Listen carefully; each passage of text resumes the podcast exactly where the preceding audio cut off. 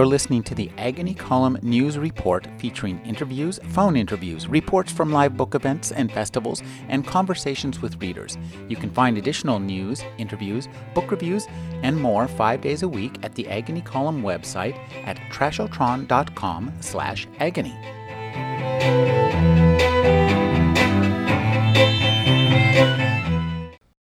Tom Brokaw was the anchor and managing editor of the NBC Nightly News for 21 years. He's the author of the best selling book, The Greatest Generation. His new book is Boom Voices of the 60s. Your book, Boom, from the very title of it, tells us that you think that the 60s were a time of a monumental and explosive change.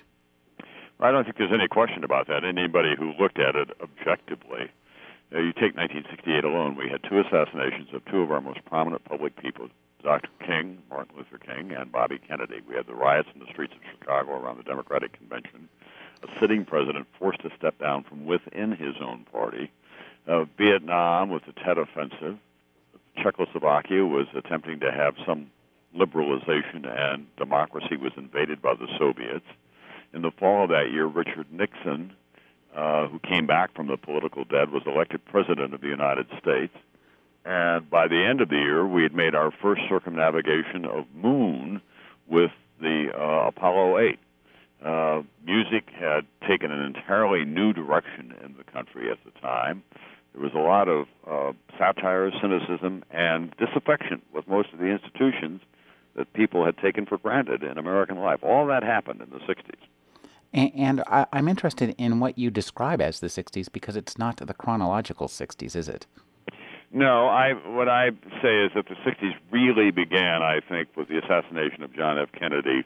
It was a traumatic and terrible, tragic event that uh, really undid all the sense of security and innocence that came out of the 50s, and it led to Lyndon Johnson, who got us more involved in Vietnam, who had to step down, uh, brought back Richard Nixon. Uh, young people began to push back hard against their parents and all that they represented. I think the end of the 60s was in the summer of 1974 when Richard Nixon was then forced to resign from office uh, after having dragged the country through the constitutional crisis known as Watergate. The three assassinations that took place during the 1960s really turned the the those years into the what if era because a yes. lot of people wondered what would have happened if these people had lived. Well, unfortunately, uh, we have to deal with uh, what is, not what if. Uh, you can make all kinds of speculation. I don't think, in the case of Bobby Kennedy, let's take him as an example, that the Democratic Party would have become as deeply divided along some of the social issues as it was. Uh, Dr. King would have been a continuing and important figure, but what people forget is that he was struggling toward the end with the Poor People's Campaign not going well. He'd gone to Memphis to help the sanitation workers it's impossible to know what John Kennedy would have done in Vietnam. I talked to his principal advisors, most of whom are now gone, and some of them were the architects of our very earliest uh, intervention in Vietnam, and they said, you know, we just don't know. If it had begun to turn against us more dramatically uh, after the assassination of uh, Diem, for example, would he have poured in more troops, or would he have begun to try to find a way out of there? It's impossible to say. It interests me that of the cities that you're touring to come to, Santa Cruz is, I believe, the smallest, yet it's a fairly interesting representation of a certain part of America. What brings you to Santa Cruz? Well, I remember being at Santa Cruz, at UC Santa Cruz, in 1967, I guess, uh, after Ronald Reagan had been elected. There was a Regents meeting there. And Santa Cruz was one of the epicenters of the counterculture movement in California. You had all these young people who were on the leading edge of, of what was going on in the country, and they formed a kind of gauntlet for him to walk through. And his security was very unsettled by it. You had a lot of kids with long hair and, uh, and a lot of profanity in the air, uh, yelling at him as he walked through about university issues. And you saw the two contrasts in America. Ronald Reagan, uh, from the heartland of the country, had been a movie star, ran as a very strong conservative voice, won overwhelmingly in California in that election in 1966, and then he goes on to the college campus and he's cheered as if he's some kind of an alien force.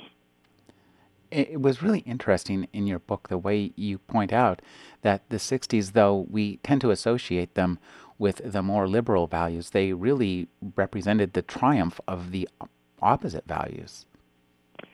Well, what happened, you know, people tend to uh, look at the 60s either A, romantically, or B, one dimensionally. That's not the way to look at it. It was a very complex time. There were obviously lots of great things that came out of the 60s. We first began to address in a profound way racial inequality in this country, the rise of feminism. Uh, young people were encouraged to follow their dreams uh, wherever they took them, not to go just stand in line at some big corporation and become one more man in a gray flannel suit. Uh, there was great skepticism about the place of government in our lives. But there were consequences for the behavior as well. When the uh, anti-war movements went too far, they were more tactics than strategy. Really, there was a rejection of that by the great silent majority, as uh, Pat Buchanan described them. There was a real rift in the country between the elites who were on the anti-war barricades, mocking the policemen who came from working class backgrounds, or mocking those who went off to war, or those who came home from war emotionally or physically damaged got a very hostile reception here. So it, it, it really is much more of a collage than it is a black and white snapshot of the time. In putting together this book, I, I'm wondering if you had a greatest generation moment. In at the beginning of the greatest generation, you describe yourself on the beach in Normandy in 1984 in that kind of crystallization right. that led to the writing of that book. Was there a similar moment for this book? Um, no, I don't think so. I think that they were more cumulative because I was I was living through it and reporting on it, and it's always stayed with me. There was, there was for me at least, as someone who was in Chicago when that was going on, living in California, going from crew cut uh, hairstyles for myself to long sideburns and hair over my ears and a different kind of wardrobe, especially on weekends the music. I was a I was a big aficionado of the cool jazz of the '50s. Suddenly, the Beatles were around, and the Stones, and Dylan, and James Taylor, and all these marvelous artists, and and music made a profound change. So, it, as much as anything, it was kind of the accumulative effect, I suppose, on me and how we led our lives. And then we, were, I was raising daughters, and the feminist movement came along, and I had to, you know, we were thinking of new ways that you were going to be parenting and and opening up opportunities for them. As you started doing these interviews, did some of the interviews that you did change some of the selections you made later on? Well, I, I, I had a kind of a rough idea beginning, and then we would refine it as I went along. The rough idea was to deal with people that I had known or had made impressions on me across these five areas primarily dealing with uh, Vietnam, with civil rights, with politics, with women, and with the culture. Uh, and I was not going to go back and tell the stories of people who told their own stories repeatedly. And then, as we got deeper into the project, we would look for for other figures in one of those areas who could kind of flesh out, if you will, uh, what it is that we were trying to convey. Some of the interviews are longer, some of them are shorter. I, I'm always interested in, in ordinary people who go through extraordinary circumstances and what their reaction is to the history that they have lived. And there are a number of those in this book. Uh, the Coakley, uh, Tom and Nellie, he lost a leg in Vietnam. They met at Walter Reed. Their lives now are partly dedicated to helping veterans come back from Iraq. Uh, Charlene Priester, a young black woman from Jackson, Mississippi, who after the uh, Civil Rights Act of 1964 had opportunities that her parents could never have imagined. She's now a very prominent lawyer in Jackson, and her son is a, a, a real uh, academic star going to college at uh, Boston University. So it was those kinds of people that I was trying to, to get back at, not just the familiar figures who were on the barricades at the time or who were demagoguing the changes that were going on. Well, it helps to create a really thorough and, and, as you say, a complicated portrait of a very complicated time. And one of the things that I found really interesting is every page you read in this book makes you think of something that's happening right now. Right.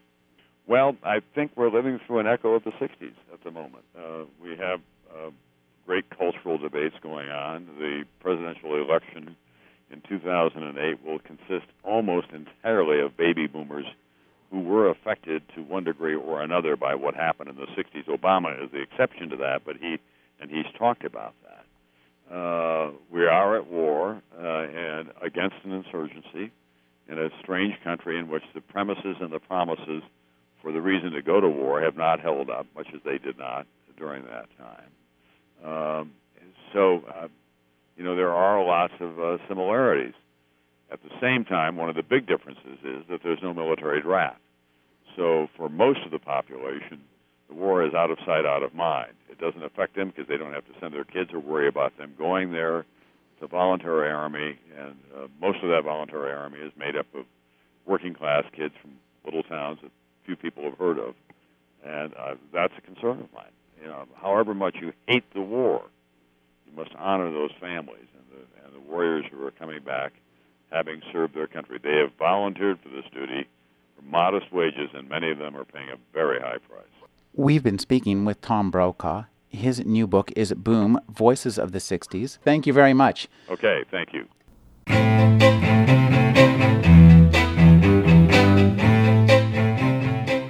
You're listening to the Agony Column News Report featuring interviews, phone interviews, reports from live book events and festivals, and conversations with readers. You can find additional news, interviews, book reviews, and more five days a week at the Agony Column website at trashotron.com slash agony.